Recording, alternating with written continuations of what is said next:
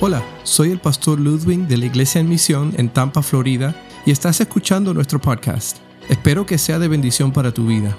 Puedes encontrar más recursos y otros mensajes visitando iglesiaenmisión.org. El título del mensaje de hoy es Mi deseo es. Hay un canto que, que, que empezaba así, ¿verdad? Mi deseo es ser como Cristo, ¿verdad? Y el título de hoy se llama Mi deseo es porque Pablo está escribiéndole una carta aquí a los romanos. Um, y, en esta carta siempre vemos cuando Pablo escribe, vemos a un Pablo que escribe a las iglesias con, como, con, con, pasión, con deseo, con ánimo, con siempre está eh, eh, eh, motivándolos, siempre está animándolos, siempre está exaltando la labor. Y, y, y en, la carta que en la pasada que vamos a ver, vamos a ver que Pablo tiene un deseo grande de poder ir ver, a verlos en Roma se le ha dificultado y él lo entiende, pero el deseo de él es poder ir, poder estar con ellos, poder predicar, poder animarles. Y hoy vamos a estar leyendo a partir del versículo 8 del primer capítulo. La semana pasada que estuvimos abajo, vimos un poquito de lo que era la introducción y una de las cosas que resaltó sobre este primer capítulo fue que Pablo entiende que él es apóstol, que ha sido un apóstol apartado para el Evangelio de Jesucristo. Y, notamos que la semana pasada eso es un, es un término que por primera vez se está utilizando. ¿Por qué? Porque Pablo está siendo bien claro de que él no está simplemente eh, eh, predicando un evangelio común o una buena noticia, sino que él está, está reconociendo de que él está, eh, ha sido apartado para el evangelio que Dios mismo le ha entregado, que Dios mismo nos ha entregado. No es un cualquier evangelio. Y más adelante vamos a ver un poquito más de esto, pero, pero es para resaltar la importancia que Pablo le está dando a la labor que él sabe que él tiene. Para que también nosotros entendamos la importancia de la labor que nosotros tenemos en cuanto al Evangelio de Dios. No es cualquier evangelio, no es un club, no es un para pasarla bien, no, estamos hablando de un evangelio que, Dios por miles de años eh, eh, produjo, trajo a nosotros y culminó en el mensaje central en Jesucristo y que Cristo nos encomendó entonces a nosotros a continuar compartiendo este evangelio. El peso con lo que esto significa. Así que Pablo empieza a, eh, vamos a hablar, empezar este mensaje y, hay una frase que yo quiero utilizar que es la que vamos a cortar en cuatro pedacitos ah, eh, para, para entenderle esta, esta porción de la carta de Pablo. La frase es la siguiente, dice que la fama corra como siervo de Cristo por todo el mundo porque somos deudores. Que la fama, la buena fama de ser cristiano, de ser hijo de Dios, corra como siervos de Cristo que somos por todo el mundo porque somos deudores. Él utiliza esa palabra deudor y lo vamos a ver más adelante, que él vive su vida entendiendo lo que significa ser un deudor, ¿no? Pero vamos a empezar en, el principio. La primera parte que vamos a utilizar es esta parte, que la fama corra. Estamos hablando de la reputación. él empieza diciendo en el texto, si estamos ahí en el versículo, a partir del versículo 8, en primer lugar, doy gracias a mi Dios por medio de Jesucristo por todos ustedes, pues en el mundo entero se habla bien de su fe. Es decir, la manera en que ellos están viviendo ha, sido tan visible y tan buena que, la fama de ellos ha corrido, se ha extendido a otros lugares, por todo el mundo, dice Pablo, o por lo menos por todo el mundo conocido eh, eh, eh, para Pablo. ¿no? se ha la reputación de estos creyentes se ha extendido. A veces cuando yo leo textos como estos, a veces, a veces es difícil leerlos. ¿Por qué? Porque naturalmente se debe esperar lo mismo de nosotros. Naturalmente, al leer, a veces, si no te sientes mal al leer esto a veces, o por lo menos no te sientes confrontado, deberíamos hacernos, debería hacernos pensar un poquito. ¿Por qué? Porque técnicamente ellos tienen lo mismo que nosotros tenemos. Por ende, nuestra fama o la fama de Cristo en nosotros, la manera en que vivimos, se debería propagar de alguna manera. Y Pablo está reconociéndolo. Pablo está reconociendo que esta fama ha crecido tanta que, se ha expandido. Y, eso nos pone a pensar a nosotros, individualmente, como familia, como personas. Nuestra fama está corriendo, nuestra fama está diciéndole a la gente, esa familia, esta persona, esta iglesia, aman a Dios, mira, míralos, mira. Y saben que la fama realmente corre más porque, más, menos por lo que digamos y más por lo que somos y por lo que hacemos. La Biblia, abajo tenía una discusión de, sobre las obras y la, y, la, y la fe. Y la Biblia es bien clara. La Biblia dice no seas simplemente oidores de la palabra, sino ser hacedores de ella. Porque naturalmente, cuando hacemos lo que debemos hacer, naturalmente, yo creo que en un mundo caído, eso va, eso va a ser la luz, eso va a ser sal. Y eso va a correr. Por eso cuando Pablo está diciéndole a esta iglesia que nos puede bien decir a nosotros, los felicito por esa fama, esa reputación que ustedes tienen en el mundo, porque el mundo está conociendo de ustedes, está conociendo de Cristo, pues algo que nos debe hacer pensar nosotros sobre nuestra propia vida. ¿Qué estamos, ¿Cómo estamos viviendo nosotros? ¿Sabe que existe la fama buena y la fama no muy buena? Generalmente la fama mala todo el mundo está acostumbrado, pero los, que, los ojos en el mundo están puestos sobre los que hablan de las cosas buenas de Dios, o los que somos creyentes. Generalmente la gente está esperando de nosotros cosas buenas, pero cuando el momento que tú hagas algo malo, déjame decirte que eso es lo que la gente va a recordarse. Olvídate todo lo bueno que tú hagas en la vida. Al momento que tú te equivoques como cristiano con el título, la gente se va a acordar de eso. Y eso es lo que te van a sacar en cara para, para toda tu vida. ¿Por qué? Porque es difícil encontrar personas en el mundo que hagan buenas cosas por simplemente hacerlas. Generalmente en el mundo en que vivimos hay egoísmo y hay de todo. Pues Pablo está diciéndole a estos hermanos y, lo está reconociendo. Dice, la fama de ustedes es buena y la fama de ustedes ha corrido por todo el mundo. ¿Cómo sería de nosotros si así hablaran de nosotros también, verdad? ¿Cómo sería de este mundo, de esta ciudad, si la gente hablara de los cristianos y dijera, es que los cristianos que tenemos en esta ciudad hacen una diferencia? Aman a un Dios y por eso aman a las personas de una manera increíble. ¿Cómo sería, cómo habría un cambio radical en nuestra sociedad? ¿O cómo sería si dejásemos de, de, correr esa buena fama de Cristo en el mundo hoy día? ¿Qué sucedería alrededor nuestro? Estamos teniendo ese impacto en las personas. Pero entonces Pablo en este, en este texto estamos viendo que Pablo, ¿qué es lo que hace? Él está expresando entonces la gratitud por eso. Yo creo que es importante reconocer la gratitud por la, por la buena fama que ellos están teniendo en el mundo. Y Pablo no está diciendo básicamente, está haciéndole como buen ejemplo, él está diciendo debemos ser agradecidos con aquellos que están viviendo una vida que es digna de imitar, eh, eh, un, ejemplo como creyentes. Y debemos estar agradecidos. ¿Y, por qué debemos estar agradecidos? Porque, porque la buena fama no es común, pero es necesaria. Es necesaria y es importante para los ojos de Pablo reconocerla. ¿Cuándo fue la última vez que tú reconociste a alguien por, por su fe? Alguien que tú dices, yo sé que está pasando algo, pero tú estás demostrando una tremenda fe. Generalmente, tal vez no nos encontremos en momentos así, pero, pero, pero es importante. A veces reconocemos a la persona cuando todo está bien, pero cuando las cosas están mal, estamos reconociendo la fe, estamos reconociendo la perseverancia en las personas. La fe se ha divulgado por todo el mundo porque sabemos que eh, no solamente como esto, como la carta que vimos de Tesalonicenses, no la estaban pasando muy bien como iglesia joven. Sin embargo, Pablo seguía que agradecido y seguía halagando a la iglesia que aún a pesar de las dificultades y de la persecución, permanecían fuertes en su fe. Se nos ha hecho fácil nosotros halagar o decirles buenas cosas a aquellos que han permanecido en su fe. Yo creo que cuando vemos la situación del mundo, cómo están las cosas, Vemos que están poniendo malas por todos lados, ¿verdad? Pero yo creo que Dios es, es sabio y, y está en el trono por una razón. Y Dios permite las cosas que suceden por alguna razón. Y estoy convencido de que las injusticias y los problemas en la vida que ocurren a los creyentes simplemente son, ¿por qué? Para que Dios nos dé oportunidades de mostrar nuestra fe, a pesar de lo malo que estén las situaciones. Sí, porque el mundo está acostumbrado a la queja, el mundo está acostumbrado a todo el mundo quejarse cuando todo esté mal. Pero cuando los creyentes están pasando lo mismo y glorifican a Dios, hay algo que tiene que salir a flote ahí. Hay algo que tiene que llamar la atención a las personas. Y yo creo que Dios en su misericordia nos permite, ¿para qué? Para que podamos exaltarlo a Él. Y Pablo está agradeciendo a los romanos, está agradeciendo la fe de ellos, a los tesalonicenses. ¿Por qué? Porque Pablo bien sabe que esto es una manera en que Cristo sea exaltado, que Cristo sea proclamado. ¿Por qué? Porque ya cuando las personas están desesperadas tienen que mirar a algún lugar. Y la fe se está divulgando.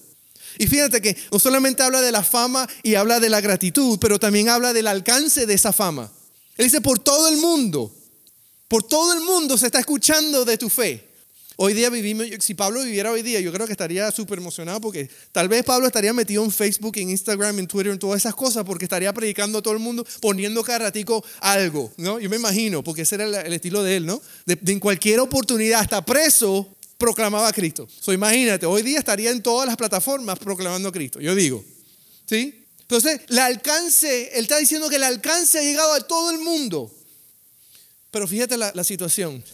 Hoy día a veces yo pienso que el alcance nuestro y nuestra fe se ha limitado a las cuatro paredes de la iglesia. Porque venimos y traemos nuestros pesares, oramos unos por otros, nos animamos, salimos de aquí Pero a nuestros compañeros de trabajo les mostramos la misma cara de, de desánimo, porque estamos pasando lo mismo que ellos. Y se nos olvida que, el, terreno y el campo misionero está al salir de aquí, no al entrar aquí. Sí, tenemos que ser consistentes dentro de las cuatro paredes de la iglesia, pero también fuera de ella.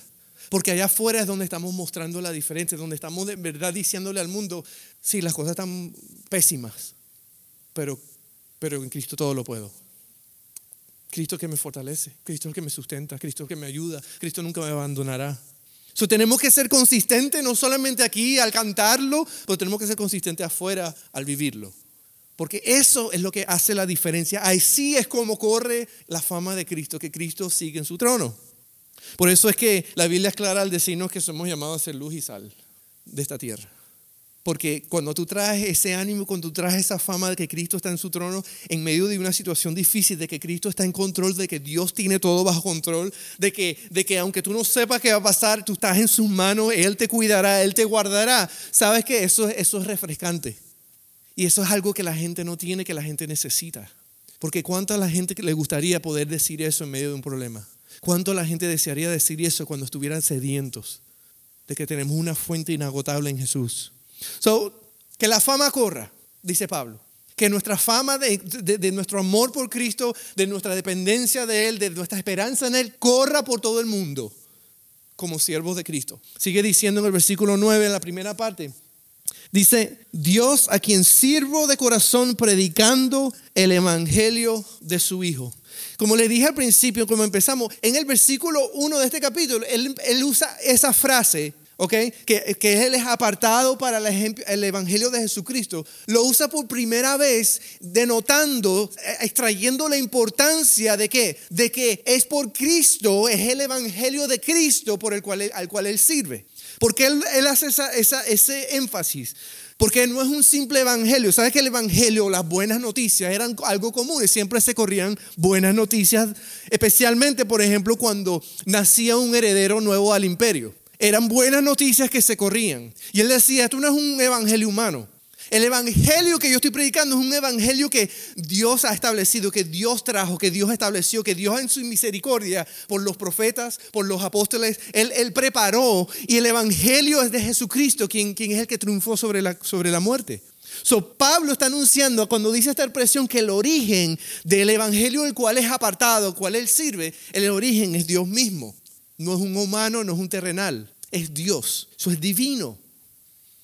Entonces, como siervo de Jesucristo, tiene que entender y tenemos que entender que, nosotros hemos sido apartados no para simplemente hacer una iglesia numéricamente crecer, no estamos simplemente para que, para que este, no sé, podamos cooperar con obras. Estamos aquí entendiendo que nosotros simplemente pertenecemos a un evangelio que empezó en el corazón de Dios mismo que preparó el camino para la venida de Jesucristo y que en Cristo encomendó a sus hijos para que continuemos a proclamarlo, no por el bienestar nuestro terrenal, no por el éxito nuevo terrenal, sino para que su reino sea establecido, para que su nombre sea proclamado.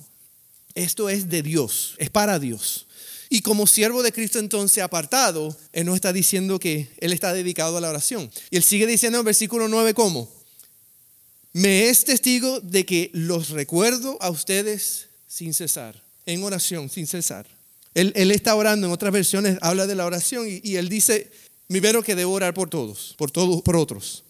Y que también existe la necesidad de orar, no solamente por el beneficio de ustedes, sino por mi propio beneficio. Nosotros hemos mencionado antes que la importancia del orar va más allá de, creer que vamos a cambiarle a Dios eh, o doblarle el brazo a Dios. Sí, a veces, a veces hay personas cuando en un tiempo hablamos del ayuno, se habla del ayuno. Entonces decían, vamos a ayunar. Y hay personas que literalmente tenían el entendimiento que vamos a ayudar, ayunar para doblarle un poquito el brazo a Dios para que haga lo que queremos. ¿Sí? Que, que en realidad es una mentalidad más pagana que otra cosa. Eso no tiene nada que ver. La oración entendemos que, que, es un mandato de Dios. Dios nos manda a orar sin, sin cesar. Nos manda a orar por todos. En todo, traer todo en oración al Señor. Y Pablo, como buen siervo de Cristo, entiende que la oración es importante en esta relación que él tiene con esta iglesia en Roma. Pero no solamente por la iglesia, sino por aquellos que han de creer. Pablo entiende que la oración es como el aire para el creyente y debemos orar sin cesar. Pero él entiende también que la oración es necesaria. ¿Por qué? Porque es en la oración que tenemos perspectiva. No es porque Dios cambie las cosas, sino porque Dios nos cambia a nosotros en la oración. Dios nos cambia la perspectiva, podemos ver las cosas diferentes. La semana pasada mencioné una referencia al Salmo, eh, creo que era 73, 73, donde el salmista está expresando su, su, eh, eh, está haciendo una recapacitación de su experiencia, de su desánimo y que como, como, casi se aleja de, de, Dios. Y lo que marcó el cambio en su vida y su, y su perspectiva fue cuando él dice, hasta que entré en el santuario de Dios. Allí pude entender el fin de los malvados.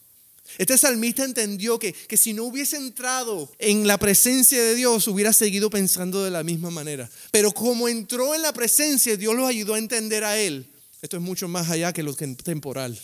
Esta vida es mucho más de que la, de aquí y ahora, porque hay una eternidad que nos espera. Y ahí es donde él sale de ahí diciendo, a quién tengo yo en los cielos sino a ti, y nadie deseo fuera de ti, ni en esta tierra ningún lado sino a ti. Nadie deseo más que a ti. ¿Por qué? Porque al entrar en la presencia. A, orar nos ayuda a qué? A cambiar de perspectiva, a tener una perspectiva correcta sobre las cosas de Dios.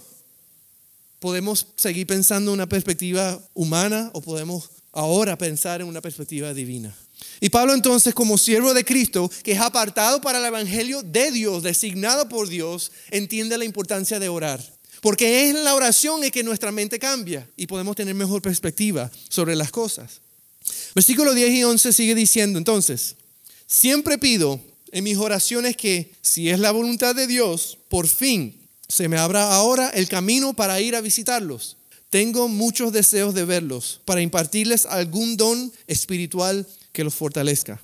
So, en tercer lugar, tenemos que, bueno, empezando, tenemos que Él quiere que la fama corra, la fama de Cristo corra como siervos de Cristo por todo el mundo por todo el mundo. Dos razones por las cuales Él quiere. Primero, Él quiere ir a Roma, ¿por qué? Tiene un deseo grande de ir a Roma, ¿por qué? Porque Él quiere fortalecer la iglesia. Él quiere estar físicamente ahí para que impartirles un don, dice la escritura. Que puede ser bien simplemente un, mensaje de ánimo, una dádiva, un regalo, ¿sí? Estar con ellos físicamente. Quiere confortarlos y quieren que sean de, de, de conforte a Él mismo también. Eso es un regalo. Él quiere fortalecer a la iglesia, pero también en el versículo 13, entonces vemos que él quiere también evangelizar en Roma. Él quiere predicar porque él sabe que su llamado es ir a predicar a quienes? A los gentiles. Él quiere llegar ahí para poder predicarle a los gentiles.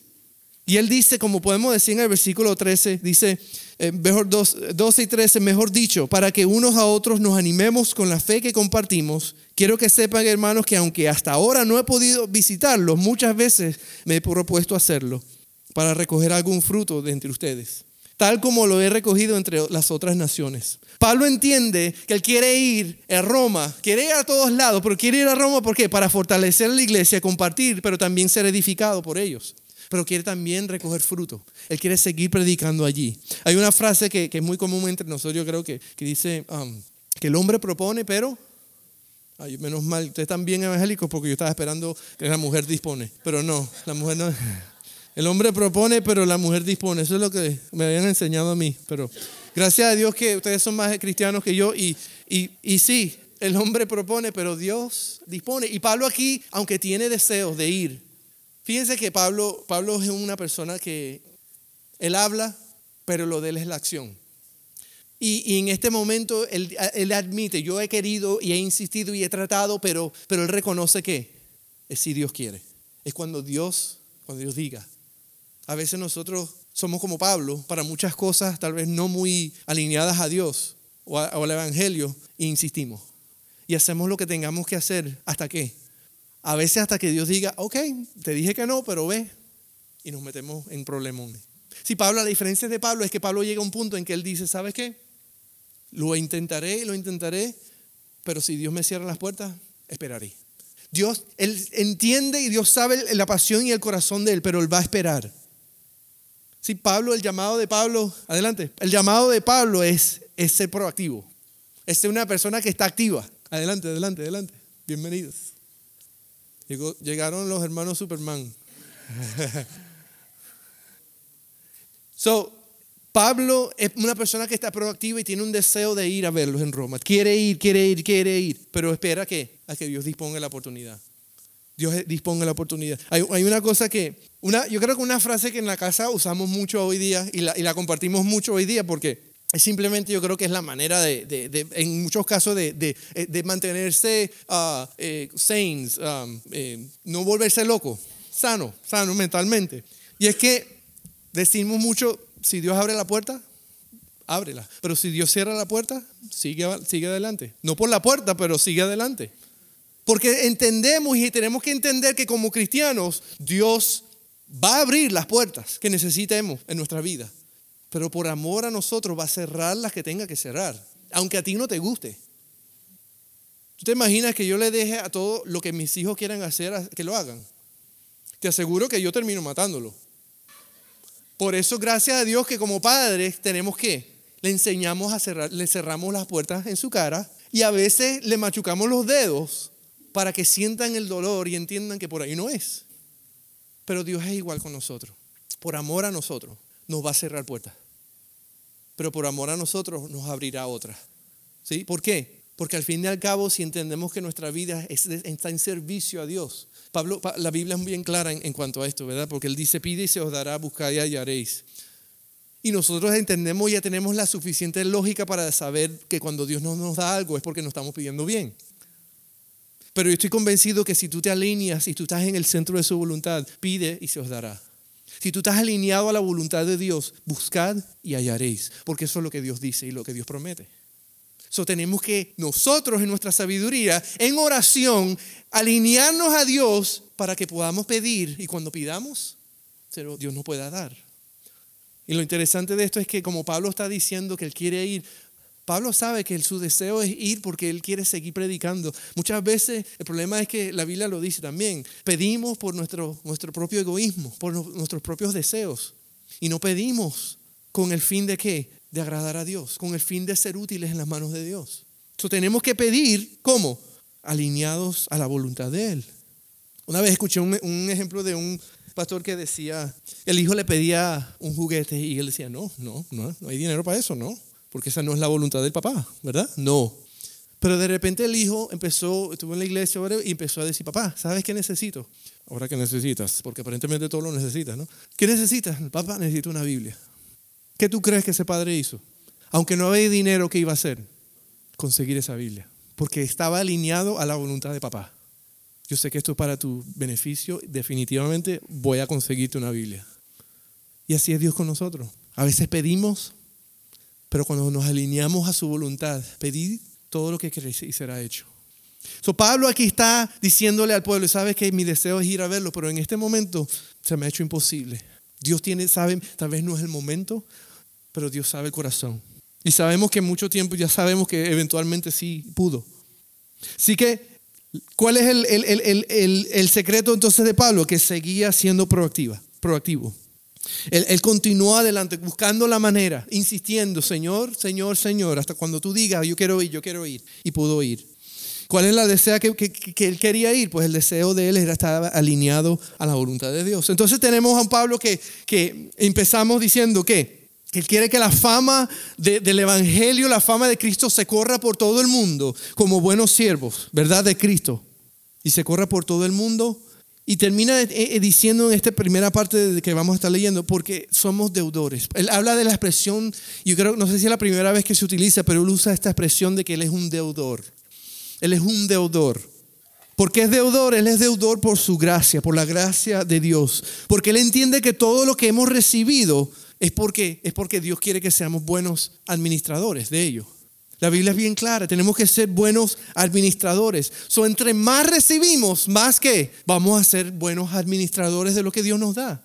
Mateo 25, 23, hay un pasaje que hemos escuchado antes que dice, bien buen siervo y fiel sobre poco has sido fiel sobre mucho te pondré entra en el gozo de tu Señor. Un, versículo que habla de buena administración. Dios todo lo que nos ha dado es para administrarlo, porque sabe que cuando nos muramos, nada de lo que tenemos nos lo vamos a llevar.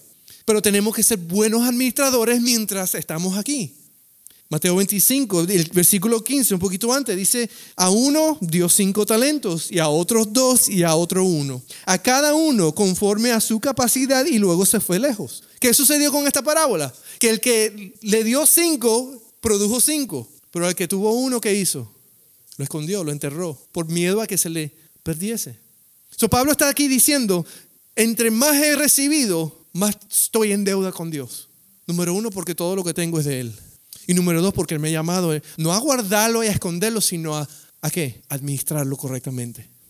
So, en cierta medida me siento un deudor. ¿Por qué? Porque tengo, no por obligación, sino porque es, es, lo que un administrador haría. Alguien responsable, alguien que entiende el peso que está sobre mí, la carga de lo que Dios me ha dado. Tengo que hacerlo mejor con ello. Soy un deudor. So, él es un deudor por la gracia que Dios ha concedido. Tú y yo somos deudores de lo que Dios nos ha dado. Pregunto, la pregunta es qué estamos haciendo con eso. ¿Qué buenos administradores estamos siendo con lo que Dios nos ha dado? Y va mucho más de dinero y sabemos. Nosotros tenemos, Dios nos ha dado, para ponernos en perspectiva, en este país nos ha dado la libertad para poder compartir las buenas nuevas. Porque un día tú escuchaste de esas buenas nuevas. Somos deudores simplemente por su gracia y por el Evangelio. Tenemos que compartir. Jesucristo nos encomendó esa tarea. Nuestra garantía de que estaremos con Él es segura. Somos deudores. no solamente somos deudores por su gracia, sino que Pablo dice que somos deudores por su encargo. Dios nos ha encargado esa tarea. Él es apóstol de Jesucristo, nosotros somos hijos del Altísimo. Cristo mismo nos ha llamado. Cristo mismo llamó a Pablo. Cuando lo tumbó de ese caballo, lo cegó y le dijo, ¿por qué tú me persigues? Y de ese momento, ¿qué hizo? Transformó su vida. Lo encomendó a llevar las buenas nuevas. ¿Sabes qué? Cuando Cristo llegó a tu vida, te encomendó llevar las buenas nuevas. Somos deudores. ¿Por qué? Porque ya ni la vida, ni la muerte, ni los ángeles, ni principados, ni potestades, ninguna otra cosa creada podrá separarnos del amor de Dios que es en Cristo Jesús. Tú estás garantizado, ya tú estás tranquilo, pero ¿qué? Pero eso debe darte un sentido de responsabilidad. ¿Por qué? Porque hay muchos que no conocen todavía. ¿Sabe qué interesante? Porque los médicos, tengo una hermana que está terminando medicina, ¿verdad? Y, siempre hablamos, y, es algo que siempre nosotros a veces, en un momento de nuestra vida, todos hemos sido, eh, lo hemos pensado. Oh, si hubiera sido, no, pero yo no tengo el cerebro para eso. Ok, ¿sabes? Siempre lo descartamos, pero, pero sabemos que ser médico demanda que mucho, mucho, mucho estudio. ¿Sí? Y, y, hay personas que saben muy bien, no, que se le pague lo que tengan que pagarse los doctores porque se lo merecen, ¿verdad? Pero ¿cómo piensan los médicos? A veces uno dice, pero ¿cómo pensarán ellos? Ellos pensarán, sí, págueme porque yo me lo merezco. A menos que vivas en Venezuela y no te van a pagar nada, pero págame porque me lo merezco, ¿no? No, yo creo que muchos entienden que, que ahora tienen una obligación de qué? De ayudar a las personas. Porque se la ha encargado un conocimiento. ¿Sabes que aquí hay leyes que dicen que si tú eres un médico o un enfermero y ves un accidente, es tu deber ir a ayudar? Si descubren que no ayudaste, te metes en problemas. Porque saben que, que ahora tú tienes un conocimiento, una preparación de qué, de que muy pocos tienen. Es un privilegio, pero, pero, pero que, ¿cómo pensará el médico? ¿Cómo pensará el enfermero? Soy deudor y todo lo que tengo no es para mi beneficio, es para ayudar, para sanar. Sabes que tú tienes el evangelio, tú tienes a Cristo, tú tienes la garantía de su salvación por la gracia de él. Y tienes el deber, el peso, no el deber, pero el peso de qué? De que eso hay que compartirlo. Porque hay personas que, no lo tienen. Hay personas enfermas que no lo tienen, pero necesitan la medicina espiritual que es en Cristo. Tenemos el deber de detenernos y compartirlo.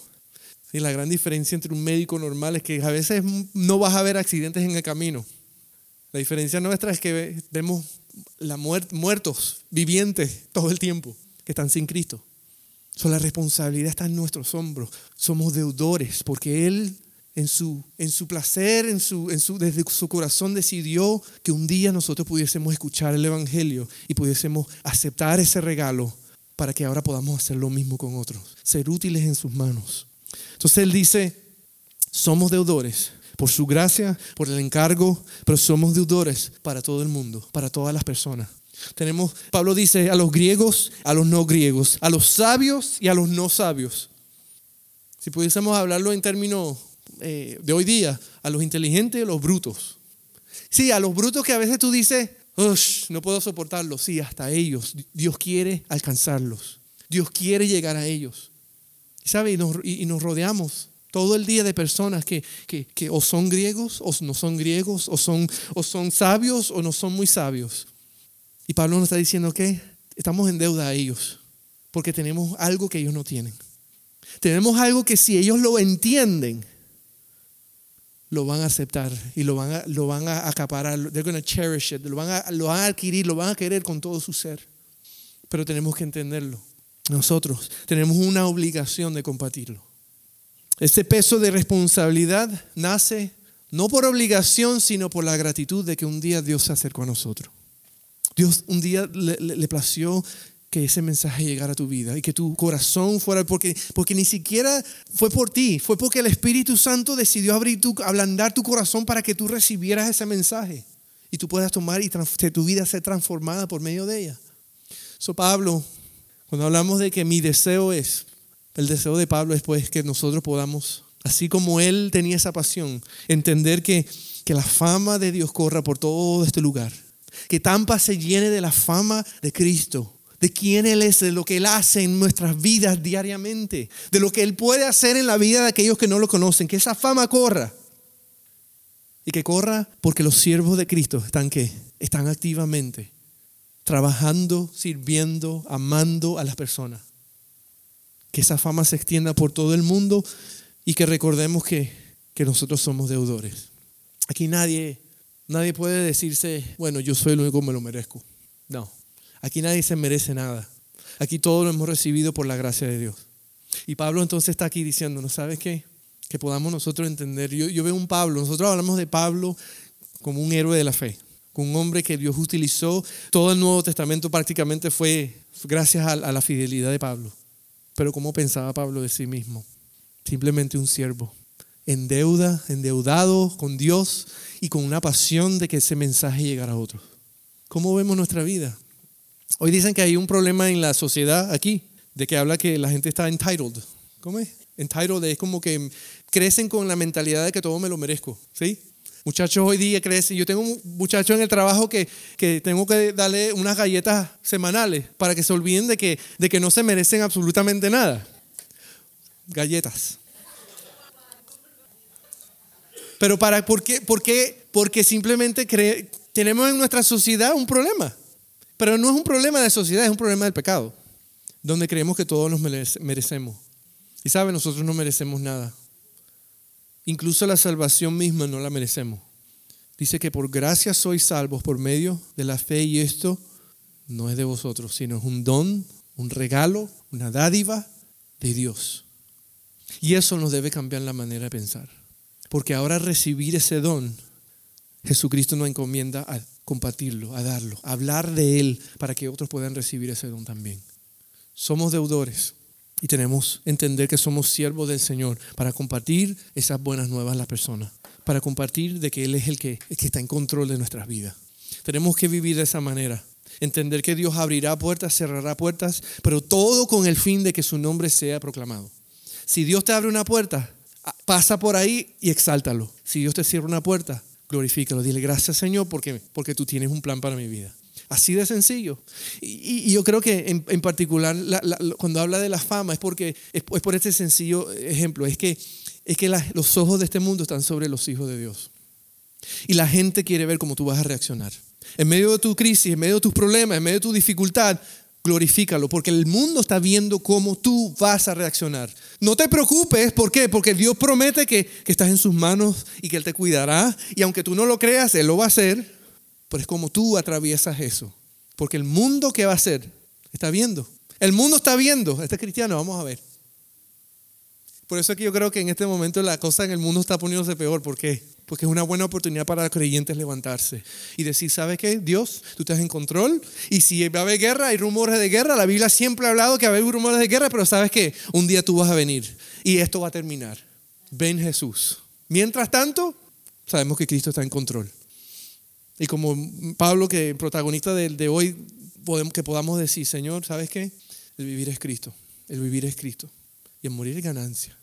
Estamos en sus manos. Tenemos que vivir de esa manera para que la fama de Dios crezca, se, se expanda por toda esta ciudad. Que en todos nuestros lugares de trabajo, que en todos nuestros lugares donde estemos rodeados, que la gente pueda ver a Cristo. No seamos partícipes de las mismas quejas de los demás. No, tenemos que nosotros ser qué? Ser agradecidos. ¿Sabes qué? Por lo menos tengo algo. Dios ha sido fiel. Nunca me ha desamparado. Nunca me dejará. Ya Él ya ha dicho lo que Él va a hacer con nosotros. Descansemos. Y miramos de la perspectiva del cómo, pues yendo a su presencia, buscándole, orando, que Él nos cambie la manera de ver las cosas para que nosotros podamos estar tranquilos. Espero que hayas disfrutado de este podcast en este día y recuerda visitar nuestra página iglesiaemisión.org donde encontrarás más recursos para el día a día.